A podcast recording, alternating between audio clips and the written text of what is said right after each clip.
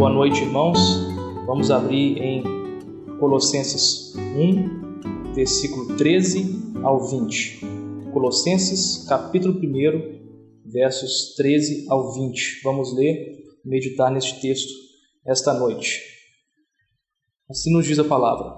Ele nos libertou do império das trevas e nos transportou para o reino do Filho do seu amor, no qual temos a redenção, a remissão dos pecados. Este é a imagem do Deus invisível, o primogênito de toda a criação, pois nele foram criadas todas as coisas, nos céus e sobre a terra, as visíveis e as invisíveis, sejam tronos, sejam soberanias, quer principados, quer potestades.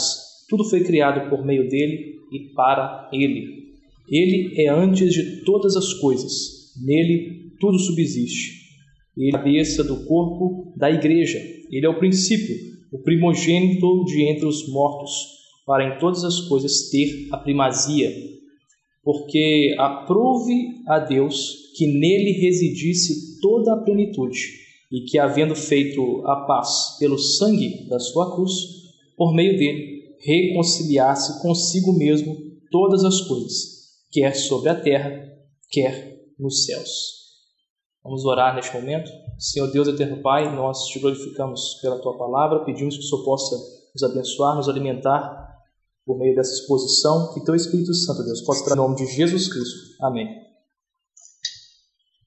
Irmãos, o livro de Colossenses, escrito, como os irmãos bem sabem, pelo apóstolo Paulo, ele vai lidar, segundo os estudiosos e acadêmicos que se debruçam sobre ele, vai lidar com um tipo de heresia que alguns chamam de proto-gnosticismo, ou seja, era uma forma incipiente daquilo que depois seria chamado o gnosticismo, que muitas vezes é uma soma, é uma súmula de várias doutrinas filosóficas, religiosas e místicas orientais, por vezes, ou de fundo helênico, e que, em geral, se pudéssemos resumir, rejeita a boa criação de Deus.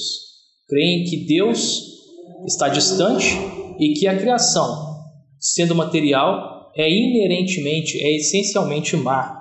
Isso, grosso modo, evidentemente.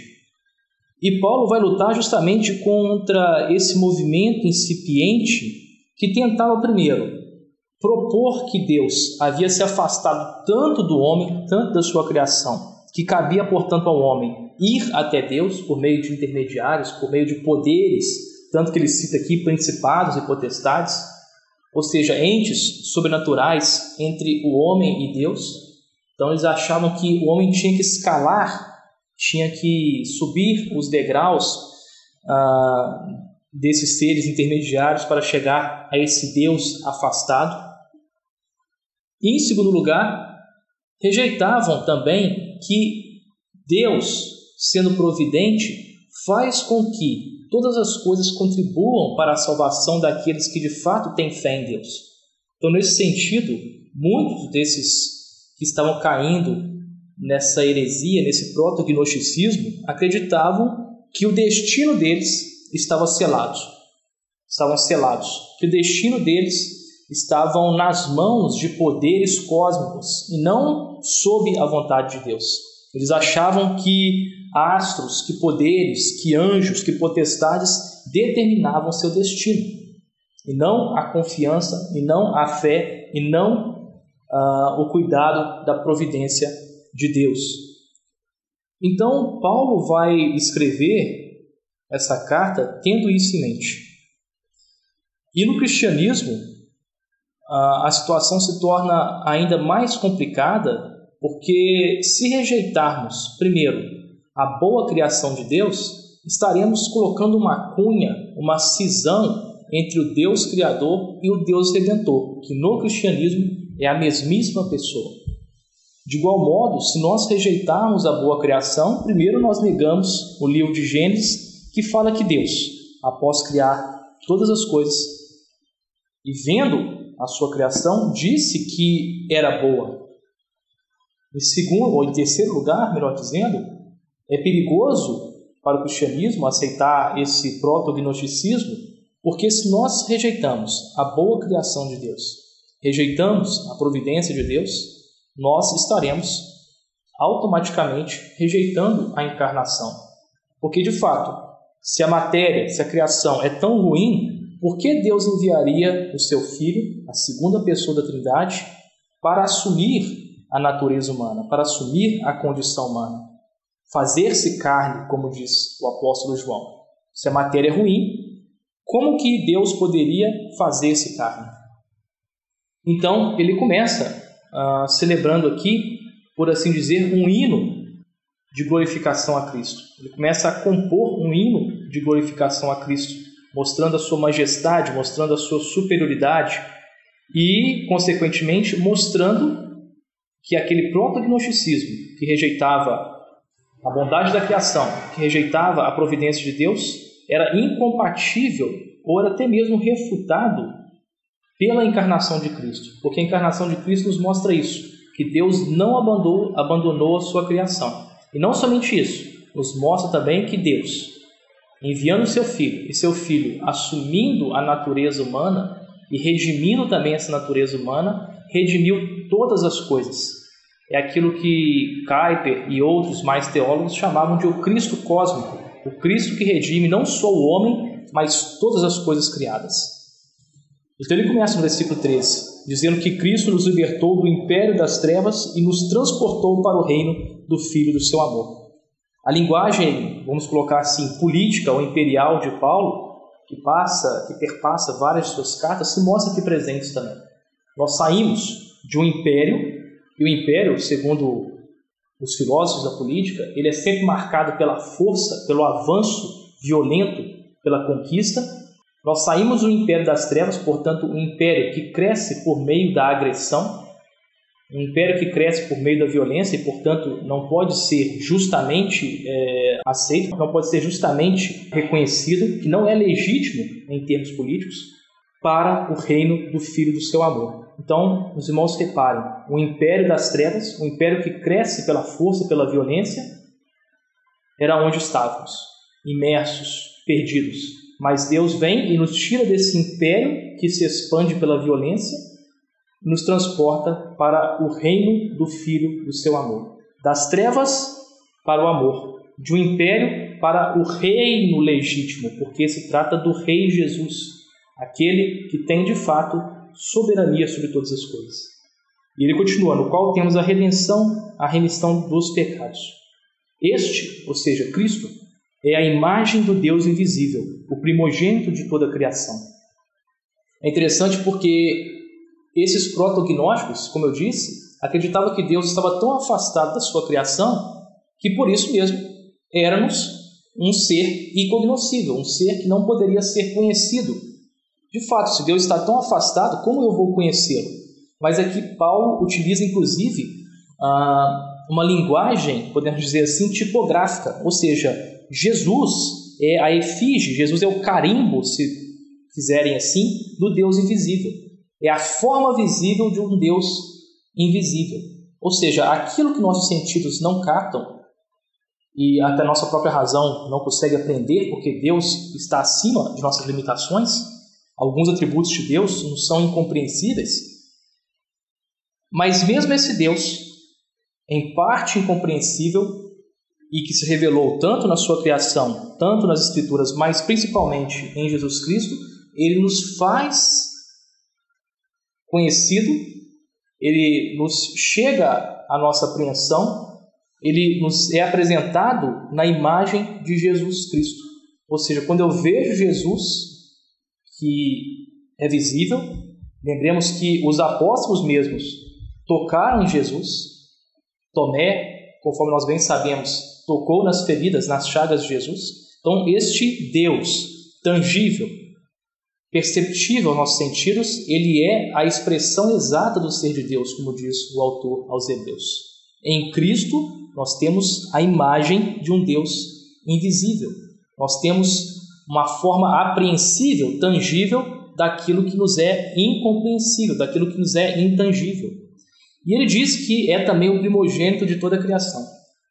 Algumas seitas que rejeitam a divindade de Jesus utilizam, inclusive, esse termo dizendo, olha, se ele é o primogênito, quer dizer que ele nasceu em dado momento e, portanto, não pode ser Deus.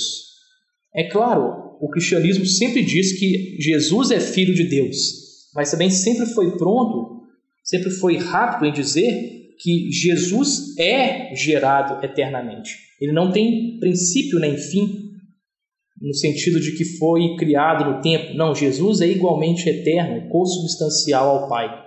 Mas é interessante que o termo primogênito na Bíblia não significa necessariamente o primeiro a ter nascido. Nós vemos, por exemplo, que Jeremias chama Efraim, que não era o primogênito, genealogicamente falando, de primogênito. Primogênito na Bíblia significa aquele que recebe a maior porção da bênção de seus pais. É o filho mais importante, é o filho mais agraciado, por assim dizer. Os próprios rabinos judeus chamavam Deus de o primogênito do universo. Por quê? Porque entendiam que primogênito é aquele que recebe a primazia, é aquele que recebe a maior honra. Então, conforme os próprios rabinos diziam, Deus é para eles o primogênito do universo. Jesus, portanto, é Deus.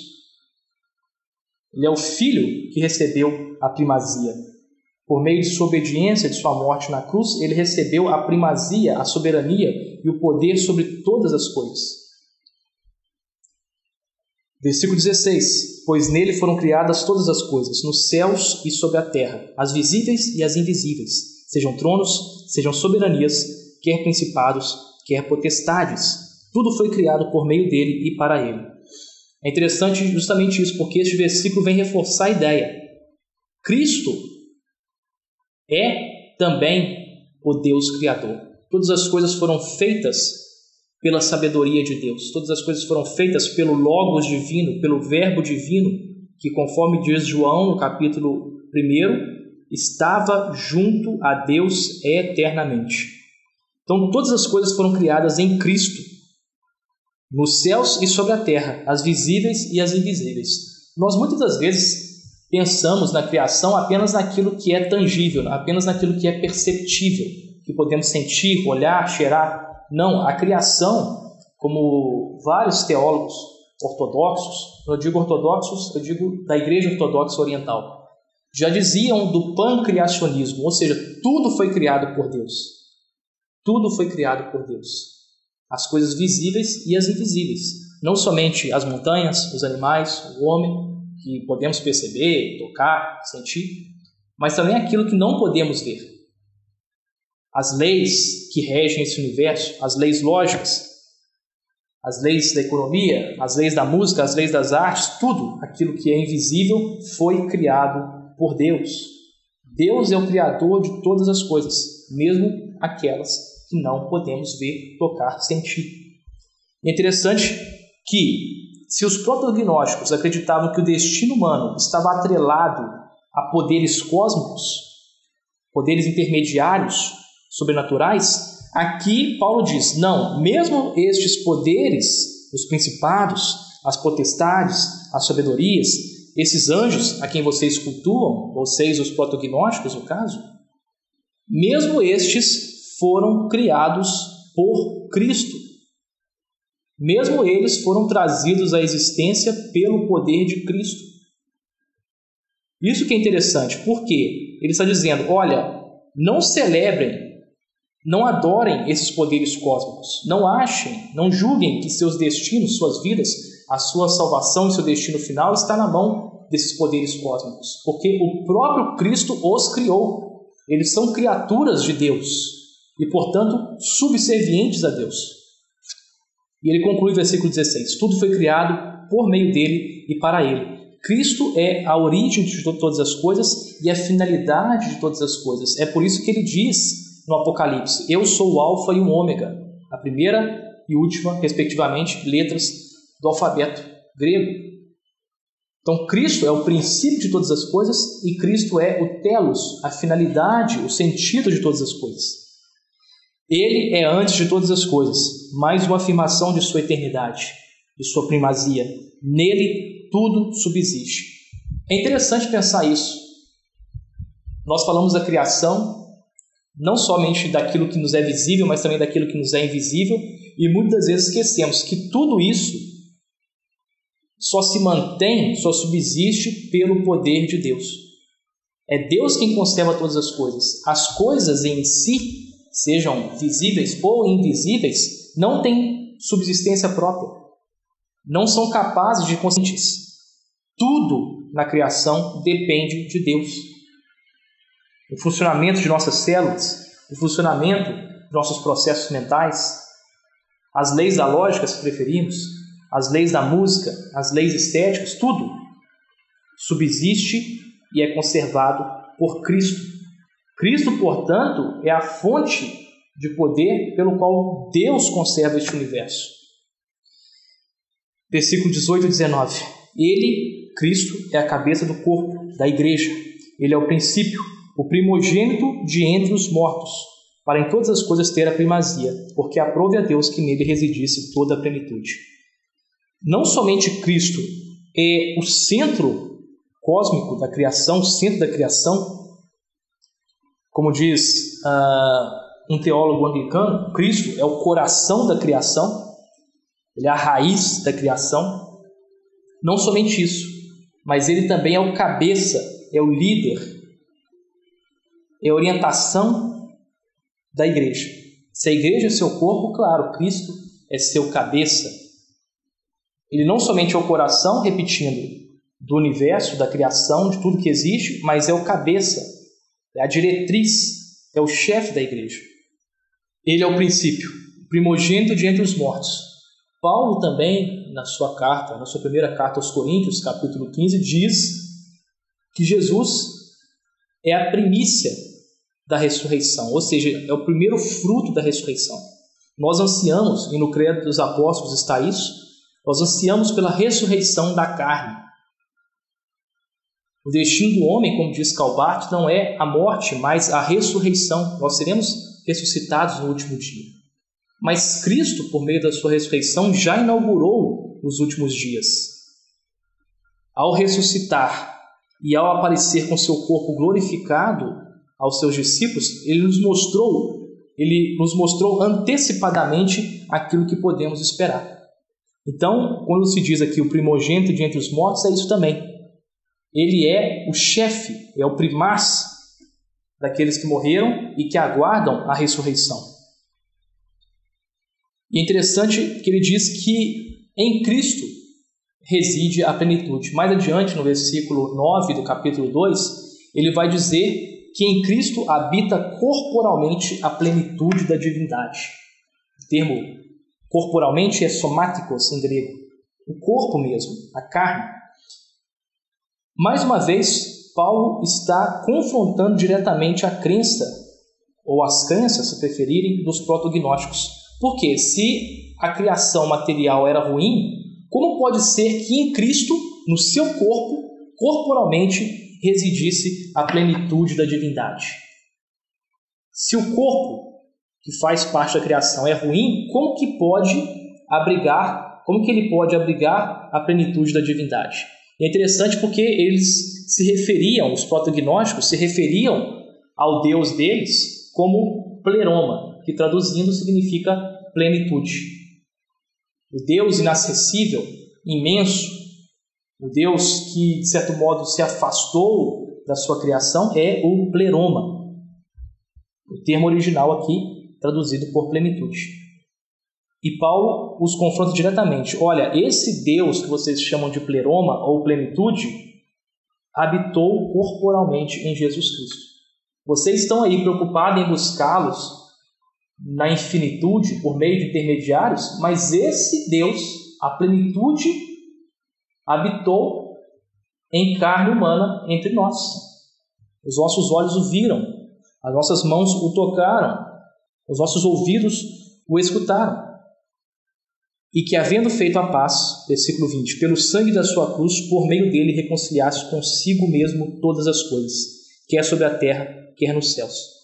Em 2 Coríntios capítulo 5, verso 18, se não estou enganado, Paulo diz isso, que Deus estava em Cristo reconciliando consigo o mundo. Então, por meio do sangue de Cristo, mais uma vez, batendo de frente com a crença dos proto-gnósticos, que criam que tudo que é criado é ruim, Paulo fala, pelo sangue de Jesus, derramado na cruz do Calvário, pela sua morte cruenta, brutal, Deus reconciliou consigo todas as coisas. Mais uma vez, tanto as do céu quanto as da terra, visíveis e invisíveis. Essa divisão entre material e imaterial tem muito mais fundo grego do que cristão. Porque para o cristão, tanto as coisas materiais quanto as coisas imateriais foram criadas pelo mesmo Deus e foram ambas chamadas de boas. E não somente isso, pelo sangue de Jesus elas foram reconciliadas. Então Cristo, como eu disse no princípio, é não somente o Criador, não somente esteve presente na criação, mas é também o Redentor. Esteve presente, está ainda presente na redenção. Portanto, que essa palavra possa ficar para a nossa meditação, de que Cristo reconciliou consigo todas as coisas, quer sobre a terra, quer nos céus. Se nós hoje temos paz no coração, é porque Cristo, por meio do seu sangue derramado na cruz, ganhou para sempre a nossa justificação. Amém?